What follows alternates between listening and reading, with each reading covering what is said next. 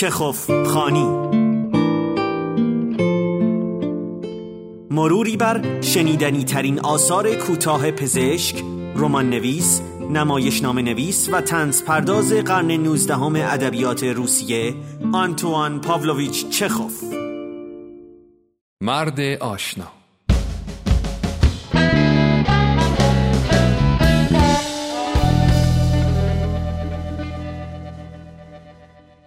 واندای فوقالعاده زیبا که در شناسنامهش خانم ناستاسیا نامیده می‌شد وقتی از بیمارستان مرخص شد خود را در وضعی بی سابقه یافت. نه معوا و مسکنی نه پول و پلهی تکلیفش چه بود؟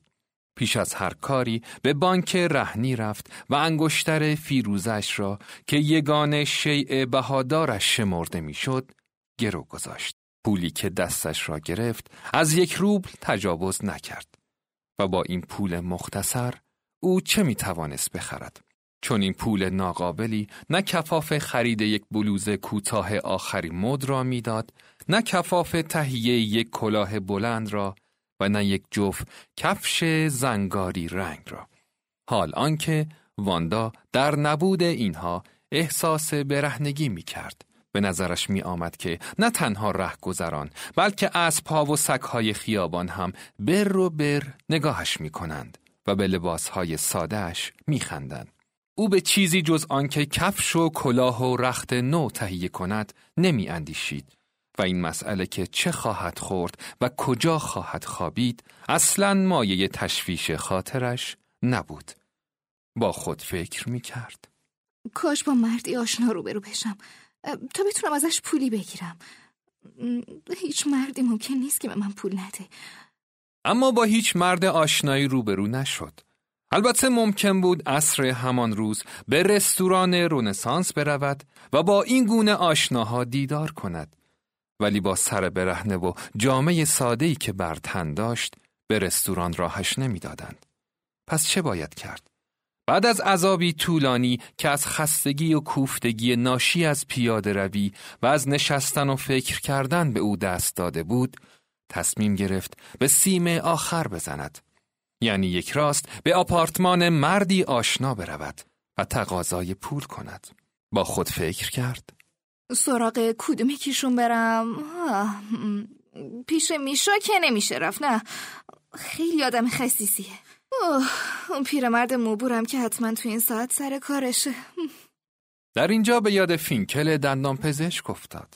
این مرد یهودی تغییر مذهب داده و به دین مسیح گرویده بود. واندا حدود سه ماه پیش علنگویی به رسم هدیه از فینکل گرفته و شبی هم در باشگاه آلمانی ها هنگام صرف شام یک لیوان نوشیدنی بر سر او خالی کرده بود. آری به یاد این مرد افتاد. و سخت خوشحال شد. با خود فکر کرد. آره اون حتما به هم پول میده. به هم پول میده. فقط خدا کنه از خونه بیرون نرفته باشه. اما اگه بخواد دست رد به سینم بزنه همه یه چراغ مطبش رو خورد می‌کنم.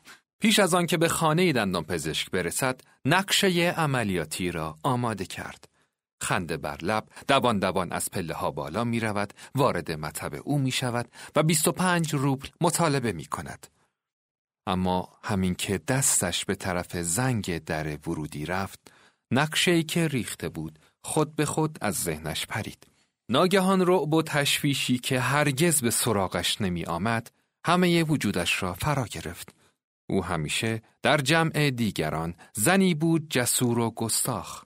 اما اکنون در جامعه سادش و در نقش ارباب رجوعی که چه بسا از پذیرفتنش خودداری کنند احساس حکارت می کرد. او دچار ترس شده بود. در حالی که جرأت نمی کرد زنگ در را به صدا در بیاورد با خود فکر کرد ممکنه فراموشم کرده باشه تازه با این قیافه که من دارم چطوری می‌تونم رو بروش بیستم؟ مثل یه گدای سر گذر یا یه زن کاسب دوره گرد شدم. با وجود این با حالتی آکنده از شک و تردید زنگ زد. صدای پای دربان از پشت در شنیده شد. واندا پرسید. ببخشید. آقای دکتر تشریف دارن؟ ترجیح می‌داد دربان جواب دهد. خیر تشریف ندارند اما او بی آنکه کلمه‌ای بر زبان آورد واندا را به اتاق انتظار هدایت کرد و کمکش نمود که پالتو را از تنش درآورد. پله خانه دندان پزشک به نظر واندا بسیار با شکوه و مجلل می آمد. اما از میان همه آن جلال و شکوه آینه بیش از هر شیء دیگر نظر او را به خود جلب کرد. زنی ساده پوش که نه بلوز آخرین مد و نه کلاه بلند و نه کفش زنگاری داشت در آینه دیده می‌شد. به گمان واندا عجیب می نمود حال که مانند کارگرهای دوزنده یا مانند رخشوها لباس ساده و بی پیرایه به تن داشت چرا باید احساس شرم و حیا کند و گستاخی و شهامت همیشگیش را از دست بدهد اکنون او خیشتن را در ذهن خود نه واندا بلکه مانند گذشته ها ناستیا نامید. خدمتکار فینکل در حالی که او را به اتاق معاینه هدایت می کرد گفت بفرمایید آقای دکتر اسایه میان خدمتتون. بفرمایید بشینید خانم. واندا روی مبل نرمی نشست با خود فکر کرد. تا از در بیا تو بهش میگم. بهش میگم فلان قدر بهم قرض بده. اون منو می‌شناسه. ولی کاش خدمتکارش از اتاق بیرون می‌رفت با وجود اون نمیشه حرف زد اصلا چرا اینجا وایستاده؟ چرا نمیره؟ حدود پنج دقیقه بعد در اتاق باز شد و فینکل بلند قامت و سیه چرده با گونه های گوشتالو و چشم های درشته از حدقه برآمده وارد شد. گونه ها و چشم ها و شکم و ران های کلفتش همه و همه خشن، جدی و نفرت انگیز بود.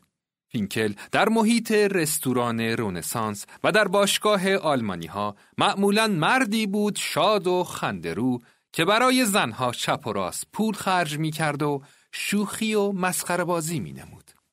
اما حالا قیافش گرفته و خوابالود و نگاهش مثل نگاه رؤسا سرد و پر افاده بود. دکتر در حالی که مشغول جویدن چیزی بود بی آنکه به واندا نگاه کند. پرسید. چه فرمایشی دارید؟ واندا به قیافه جدی خدمتکار و آنگاه به هیکل فینکل که از قرار معلوم زن زیبا را به جا نیاورده بود نگاه کرد و سرخ شد. دکتر این بار با عصبانیت پرسید. گفتم چه فرمایشی دارین؟ واندا ناله کنان گفت. دندانم. دندانم آقای دکتر. بسیار خوب. بذار ببینم کدوم یکیه. این این. واندا به یاد آورد که یکی از دندانهایش کرم خوردگی داشت این این. پا, پا پایین. سمت راستتون. باشه. دهانتون رو باز کنید. آنگاه ابرو در هم کشید و نفس را در سینه حبس کرد و مشغول معاینه کردن دندان کرم خورده واندا شد. بعد همچنان که با یک میله فلزی به دندان واندا ور می رفت. پرسید حالا چی درد می‌کنه؟ واندا به دروغ جواب داد آی, آی بله درد می‌کنه واندا فکر کرد اگر به آشناییشان اشاره کند دکتر همه چیز را به یاد می آورد. اما خدمتکار همچنان در آنجا ایستاده بود. او ناگهان در دهان زن مثل لوکوموتیو فشفش کرد و گفت من صلاح نمی‌دونم اینو پرش کنید به نظر من پر کردن این دندون کاملا بیفاید است چند لحظه دیگر به دندان واندا ور رفت و انگشت های آلوده به بوی توتونش را به لسه ها و لبهای او مالید و بار دیگر نفس در سینه حبس کرد و فلز سردی را به درون دهان زن جوان فرو برد. واندا ناگهان درد شدیدی حس کرد. جیغی کشید. دندونم دست فینکل را گرفت. دکتر زیر لب قرولند کنان گفت مهم نیست. آه به نظر من که چیز مهمی نیست. به هر تقدیر این دندون برای شما دندون نمیشه. انسان باید شجاع باشه خانم. در همان آن انگشت های آلوده به توتون و آغشته به خون دکتر دندانی را که کشیده بود به چشم های واندا نزدیک کرد. خدمتکار دکتر کاسه ای را زیر دهان زن گرفت. فینکل گفت برای بند اومدن خون دهانتون به خونه که رسیدید اونو با آب سرد قرقره کنید. دکتر روبروی واندا ایستاد. او قیافه مردی را گرفته بود که منتظر است هرچه زودتر ترکش کنند و راحتش بگذارند. واندا به طرف در چرخید و گفت آی خدافز فینکل خنده کنان پرسید. تکلیف حق و زحمه من چی میشه؟ واندا سرخ شد. همان اسکناس یک روبلی را که در بانک رهنی گرفته بود به طرف دکتر دراز کرد و گفت آه, آه بله بفرمایید. وقتی از مطب به خیابان رفت بیش از پیش احساس شرمندگی کرد. اما این بار نه از فقر و حادثه ای که دچارش بود. حالا دیگر نه کلاه بلند برایش مطرح بود نه بلوز آخرین مد و نه کفش زنگاری. می‌رفت و خون تف می کرد و هر تف خون آلودش او را به یاد زندگی ناباب و دشوارش و به یاد تحقیرها و توهینهایی که تا کنون تحمل کرده بود و فردا و پس فردا و هفته بعد و سال آینده و در طول عمر و تا دم مرگ تحمل خواهد کرد. میانداخت. گام بر می داشت و زیر لب زمزمه می کرد. وای چه وحشتناک. خدای من چقدر وحشتناک. باری غروب روز دیگر واندا را در رستوران رونسانس دیده بودند. کلاه بلند قرمز رنگ و یک بلوز آخرین مد و کفش های زنگاری به پا داشت. پایان.